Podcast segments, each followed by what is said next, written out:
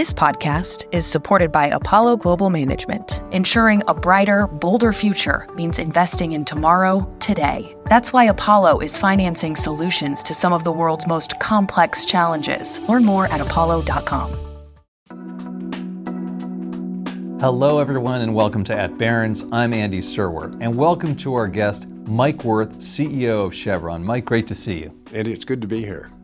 So the price of oil has gone up a lot recently over the summer, say from the high 60s earlier this year to about 90 bucks. Where is it headed now, Mike, and why is that the case? Well, one of the things you learn in our business is uh, it's very difficult to predict oil prices. And we don't actually plan our business around an oil price, we look at a range of them. Uh, what's going on right now is we've got a global economy that's pretty healthy. It's growing, uh, even in China, although maybe a little bit slower. And the real issue is on the supply side. So the three biggest producers in the world, Russia, the United States, and Saudi Arabia, for one reason or another, have some questions about their ability to continue to grow their production. So markets are tight, inventories are coming down, and there's a perception that supply may be more difficult, uh, incremental supply to come into the market. And so I think you're seeing prices reflect that. And so is there a natural equilibrium maybe ever, or at least given the economy today, where you think that price would make sense? It's been a while since we've seen what you might call a market in equilibrium. If you go back to 2020 with COVID and uh, demand collapsing and prices doing the same, recovery uh, subsequently with vaccines and economies opening up, then we have the war in Ukraine. Uh, so it's been a while since we've had what I would call market conditions that even could give you a chance at equilibrium. Uh, if you go back before that, we, we saw prices in the um, kind of 60s, 50s, 60s, 70s, which I think most people, you look at investors, that tends to be a price that they look at and say, this is what we can plan around. And so prices today certainly a little bit north of that. Right. You guys are what is called an integrated oil company, and I'm curious about money making, where that takes place in the company. Is it mostly upstream? In terms of refining and selling oil and gas, or is it more downstream, midstream in terms of finished products and selling those? Talk to us about your, your mix of business. We tend to have a larger position in the upstream, so exploration and production, than we do in the, the midstream, which is transportation and, and, and trading, or downstream, which is refining and then marketing the many products that come out of a, a barrel of oil. So our company makes more money in the upstream uh, market conditions can, you know, cycle, and, and, there are times when they tend to favor downstream. We've seen really strong refining margins this year, and uh, and upstream prices have been okay. But I'd say downstream has been more profitable for, for a good part of this year than upstream. But the reverse can happen in the next, you know, few months, and so. Uh, having an integrated portfolio gives you a bit of a natural hedge across that entire value chain.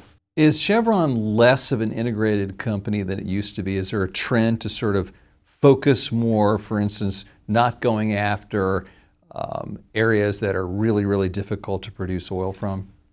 Well, typically when people talk about integration, it's do you have an upstream company or a downstream yeah. company? There's there's a f- only a few left that have, right. have both. Uh, we intend to stay with both. I would argue we're becoming more integrated, particularly as we're getting into some of the new energy products like mm. hydrogen or renewable fuels uh, which build off of our strengths and kind of unique capabilities, which we can integrate into new products, new technologies, and new markets. Yeah, we're going to talk about some of that in a second, but I want to ask you about the Permian Basin, which has been an area of focus for you guys. Southwestern Texas, a little bit of New Mexico. Is it surprising that going after going all over the world for oil and gas, that maybe the best resource is right here in the United States? And does that match actually what's going on around the world in terms of staying here in the USA and that being the best strategy? The interesting thing is we've always known about the shales in the Permian. We've drilled through these rocks for decades to get to reserves that were easier to produce in, in deeper formations. Uh, the shale is very hard, it's very tight, and uh, molecules don't flow through it the way they would flow through a, a, sandstone, which tends to think about sand, and it's, it's got more pore space, more uh, void space for molecules to flow through. This shale is very, very tight. Uh, what really changed is the ability now to drill horizontally. And so we can take a, a, drill bit and bring it down into the earth two miles, then we can turn it and we can run it another two or three miles in a space that's no thicker than, than a, kind of the height of a normal room and keep the drill bit in there. So expose the well bore to three miles now uh, as opposed to 15 or 20 feet of the, the formation that you want to be exposed to. And then we can use uh, essentially pressure and sand to create small cracks in that rock, which allows molecules to flow through it. So the technology and really the combination of horizontal drilling and this hydraulic fracturing technology allowed a, a, a, resource that was always understood to be there to now be produced in a way that's economic. And so, not surprising to us, uh, the U.S. has a, a, very strong geologic history relative to much of the rest of the world, which is the key in our business is the is the geology of the planet. Some of that reminds me that you studied chemical engineering in school, right? I. Um, want to sort of spin around the globe at some of your other resources. Australia, you've got that big liquid natural gas facility, facilities in Western Australia near Barrow Island. Mm-hmm. There have been some labor issues there. What's the latest going on there? We've got negotiations underway with uh, with the represented workforce, about 500 employees at three different uh, operating uh, locations in Western Australia. Uh, other uh, operators that are in similar businesses to us have had similar negotiations and concluded those. Uh, we're confident that uh, that we'll reach an agreement with the workforce. In the meantime, they're taking certain protected industrial actions, which is what they're called, kind of strike, uh, if you were talking about it in the U.S. context, uh, of short or you know kind of increasing duration.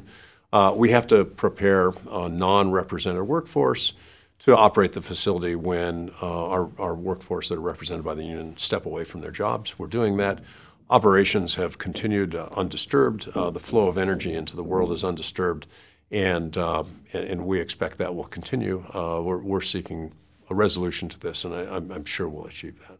About five percent of the world's LNG supply comes from that place. These are two very large and important facilities in the in the global LNG market, which is why we're so committed to ensuring that they stay in service.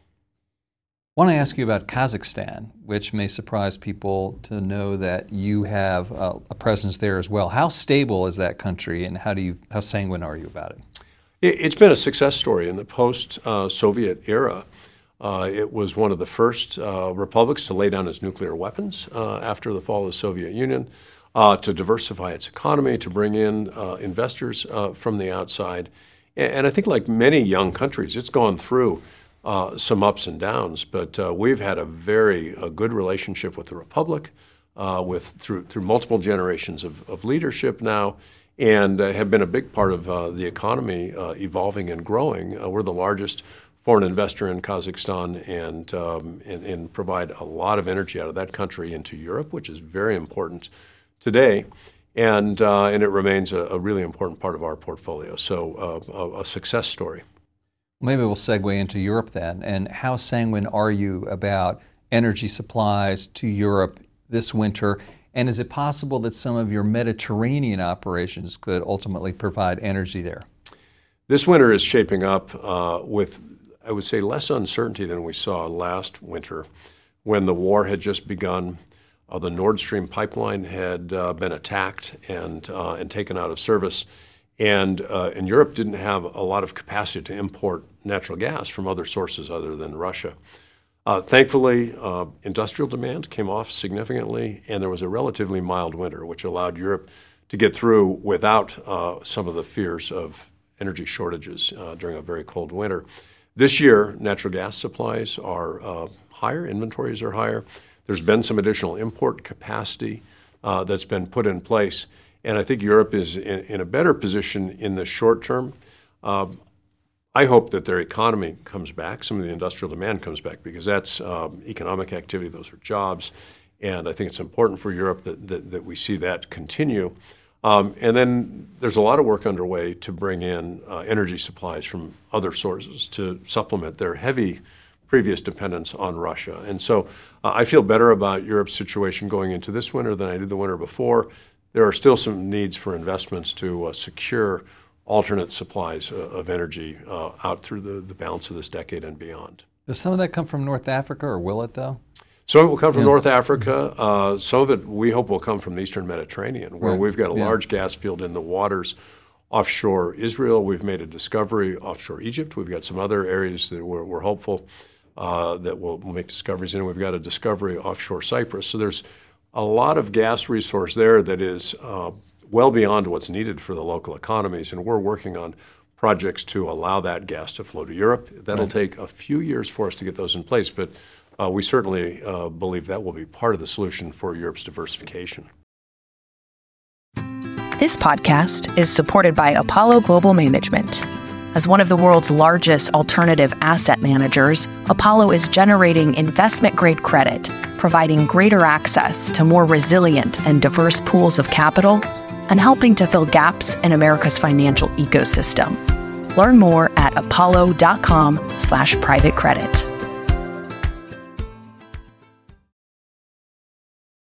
In Venezuela, uh, you have a kind of atypical arrangement there in terms of um, getting oil and gas out of that country, oil, I guess, primarily, and the payment structure, what's going on. Can you get us up to speed there? Sure. We've been in Venezuela for the better part of the last hundred years. Uh, this recent period of time has been difficult with sanctions put in place by, uh, by the U.S., and most other Western companies have actually left Venezuela. Uh, we've stayed. We've got a, a, a, number of Venezuelan employees, and we're, we're believers in the country. Uh, the rules that had been put in place by the U.S. government have recently been modified, um, in part to encourage the flow of some of the oil from Venezuela to the U.S., which had been cut off by the previous sanctions. And then the funds from those uh, oil exports uh, can only be used for prescri- prescribed purposes uh, and comply with the U.S. sanctions. And so we've had to put in place a financial architecture, I'll call it, uh, to ensure that the cash flows to pay taxes, royalties, uh, legitimate uh, expenses, and the like. Uh, and so we've got that in place now, and we're seeing that Venezuelan oil come here, which has helped, you know, improve U.S. energy security. And they have one of the largest resources on the planet, right? Larger than Saudi Arabia. Yeah, most people don't know that. That's incredible. Um, I want to ask you about uh, something you'd like to talk about, which is, quote, need to balance economic prosperity, energy security, and environmental protection. What does that mean, Mike? Where that has its origins is in the kind of the public debate that I've been engaged in over the last few years, which has really focused so heavily on the environment and climate in particular. When you talk about energy, there's three things that, that really matter. One is affordability. Uh, there are still billions of people on this planet that don't have access to um, clean cooking and heating fuels. Nearly 3 billion people that use biomass or animal dung for indoor heating and cooking. There's a, nearly a billion people that don't have reliable electricity. So uh, energy needs to be affordable, particularly for those at the, the, the lowest levels of the development process. Uh, the second thing is it needs to be reliable, because without reliable energy, you don't build schools and hospitals and an economy. Uh, so, so energy needs to be affordable, it needs to be reliable, and it needs to be ever cleaner. And we need to balance those three. And if you over-index on any one of those, you can get unintended consequences. Europe over-indexed on climate and then found out they had supply reliability and affordability issues that really manifested themselves over the, the last year. If all you focus on is affordability, you'll have an environment that nobody wants to live in. And if all you focus on is reliability, you'll have so much redundancy in the system that you can't afford it. So uh, there needs to be a pragmatic and balanced discussion about energy. And the dynamics are different in different countries. There's not one size that fits all. Let me ask you about the environmental uh, aspect specifically. How big a threat is climate change, and how is Chevron addressing it? Climate change is real. There's, there's no doubt about it. And uh, our company accepts the findings of the IPCC and are taking steps to, to decarbonize uh, our, our business in a way that uh, helps contribute to the, um, you know, addressing the challenge. It's a big challenge. It's a global issue. So there's no one company, there's no one industry, there's no one country that has all the answers to this. Uh, we want to be a part of that. How much of a risk it presents is uh, something I'm not really qualified to speak on. We don't do original climate science. We don't do climate modeling. Uh, we defer to others that do that, I'll just say we believe it's a, it's a real issue and it needs to be confronted within the context of also recognizing that affordable and reliable energy allows people to live the lives that they've come to uh, enjoy or those who are on their way, the, the lives that they aspire to. And as uh, nations develop greater wealth and their economies develop, they can also mitigate by building infrastructure, by preparing uh, you know, to, to, to manage risks of all types And uh, the countries that are most exposed are those that have, have had the least uh, development and just can't afford some of the basic things that we take for granted here. So economic development is at the core of the ability to respond to climate. And how do you respond, just to follow up to that, to environmentalists who would say either you guys shouldn't be in business on the one hand, or that you're not doing enough? Maybe just focus on the latter group. Though those who say you're not doing enough, what do you say to them? I, there are those who think we're doing too much. Some of our investors would say we, would rather you not do as much as you are. We've committed to spend $10 billion over just the next few years on hydrogen, renewable fuels, carbon capture, and storage. Uh, for those who say you're not doing enough, throwing more money at technologies that have not yet been proven at scale, that are not cost competitive, doesn't necessarily make them better. It just throws more money at something. And so we need to move rapidly we need to engage with innovation through uh, universities, national laboratories, uh, startup companies, all of which we work closely with to try to bring these new technologies into the market. Uh, what's different between energy and um, information technology, which has transformed all of our lives, is you're dealing in the physical world with the laws of thermodynamics, physics, and economics. You need to build things, you need to be big things. And it's not just bits and bytes. And so there's a massive investments in infrastructure, trillions of dollars in the existing system that has evolved over 150 years. And it's very difficult to change that as rapidly as, as some people would like. I want to shift gears and ask you about your stock a little bit. Um, it, it's, it's an interesting case study. Over the past five years, you've outperformed. Three years underperformed. One year outperformed, especially over the summer. So, and is this just a reflection of crude prices? And if so, how do you break that cycle and how do you get investors to just hang in there and ride for a long haul? I don't think it's a reflection of crude prices because if that were the case, all the peers who you refer to and mm-hmm. underperform or outperform would tend to ride that same that same cycle. So uh, we're a long long cycle business, and um, and really long cycle performance is what what matters most. Uh, in the short term, uh, some of our peers have had uh, projects come online, they have had more growth. Some of them had fallen out of favor with investors, and so you can have a starting point issue where a company that had lost uh, its um, support amongst investors changes strategy, modifies some things, and comes back. And so, whenever you're doing these point to point comparisons, it's useful to look at the context. Mm-hmm. Uh, we look at all the different periods because we try to judge our performance and perform well in all of those. But longer periods in a long cycle industry tend to be the best indicator of, of real performance. Well, then let me ask you, Mike, what are Chevron's KPIs, key performance indicators? What do you look, what do you benchmark the company by? And what do you benchmark yourself by? Sure. So it's very simple. My message to our organizations we need to safely deliver higher returns and lower carbon.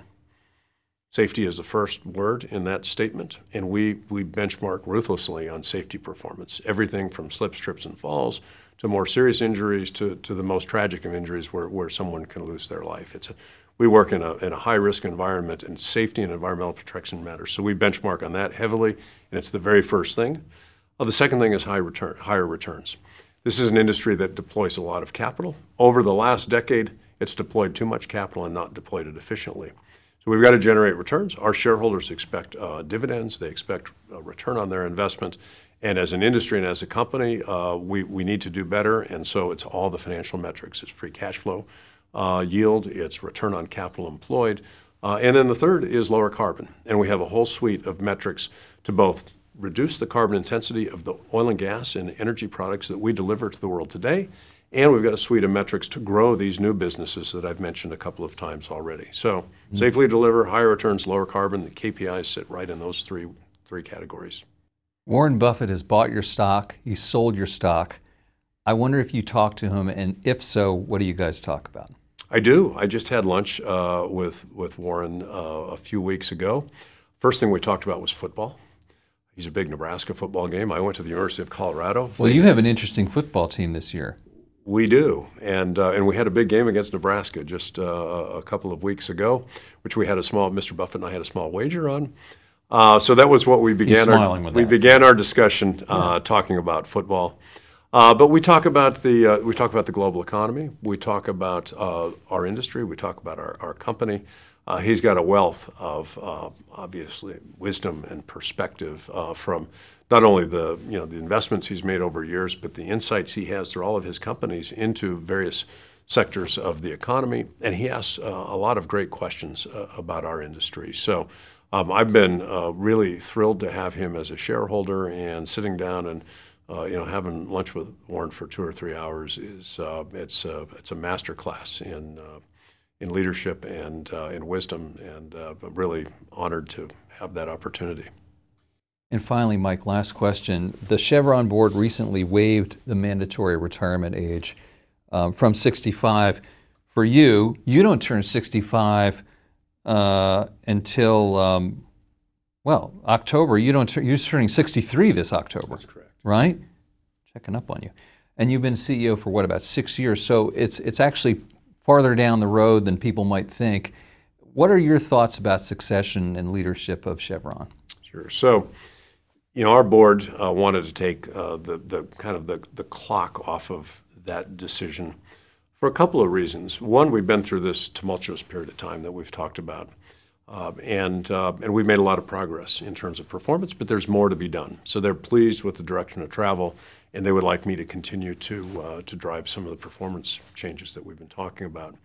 Uh, you get inside a certain window where you know a CEO is going to leave, and the guessing game begins, right? This kind of takes the, uh, it takes a little bit of the, the you know, the, the pressure off of that. And I mentioned it's a long cycle industry. My predecessors, going back several predecessors have all served for tenures of roughly a decade, some a little more, some just a little bit less, because you really need to see that kind of time to, to judge somebody in a long cycle business like this. I came into the role a little bit later than my predecessors did and would leave a little bit earlier with that uh, retirement age. And so this just allows us to kind of stay with the pattern that we've historically had. We've got a deep bench of really talented executives. The board will have good choices when, when the time comes for them to uh, identify and, and select a successor to me. And they uh, really just wanted to allow it to happen in a way that's consistent with what our, our past practice has been. Mike Wirth, CEO of Chevron, thanks so much for joining us. You're welcome, Andy. The production team for At Barron's is Ellie Ismailidou, Rebecca Bisdale, Kinga Royjak, Joe Lusby, and Laura Salaberry. The executive producers are Kristen Bellstrom and Melissa Haggerty. We'll be back with a new episode next week. This podcast is supported by Apollo Global Management. By providing companies with access to flexible financing solutions and partnering with management teams, Apollo is there every step of the way to drive positive outcomes for businesses and power economic growth. Learn more at apollo.com.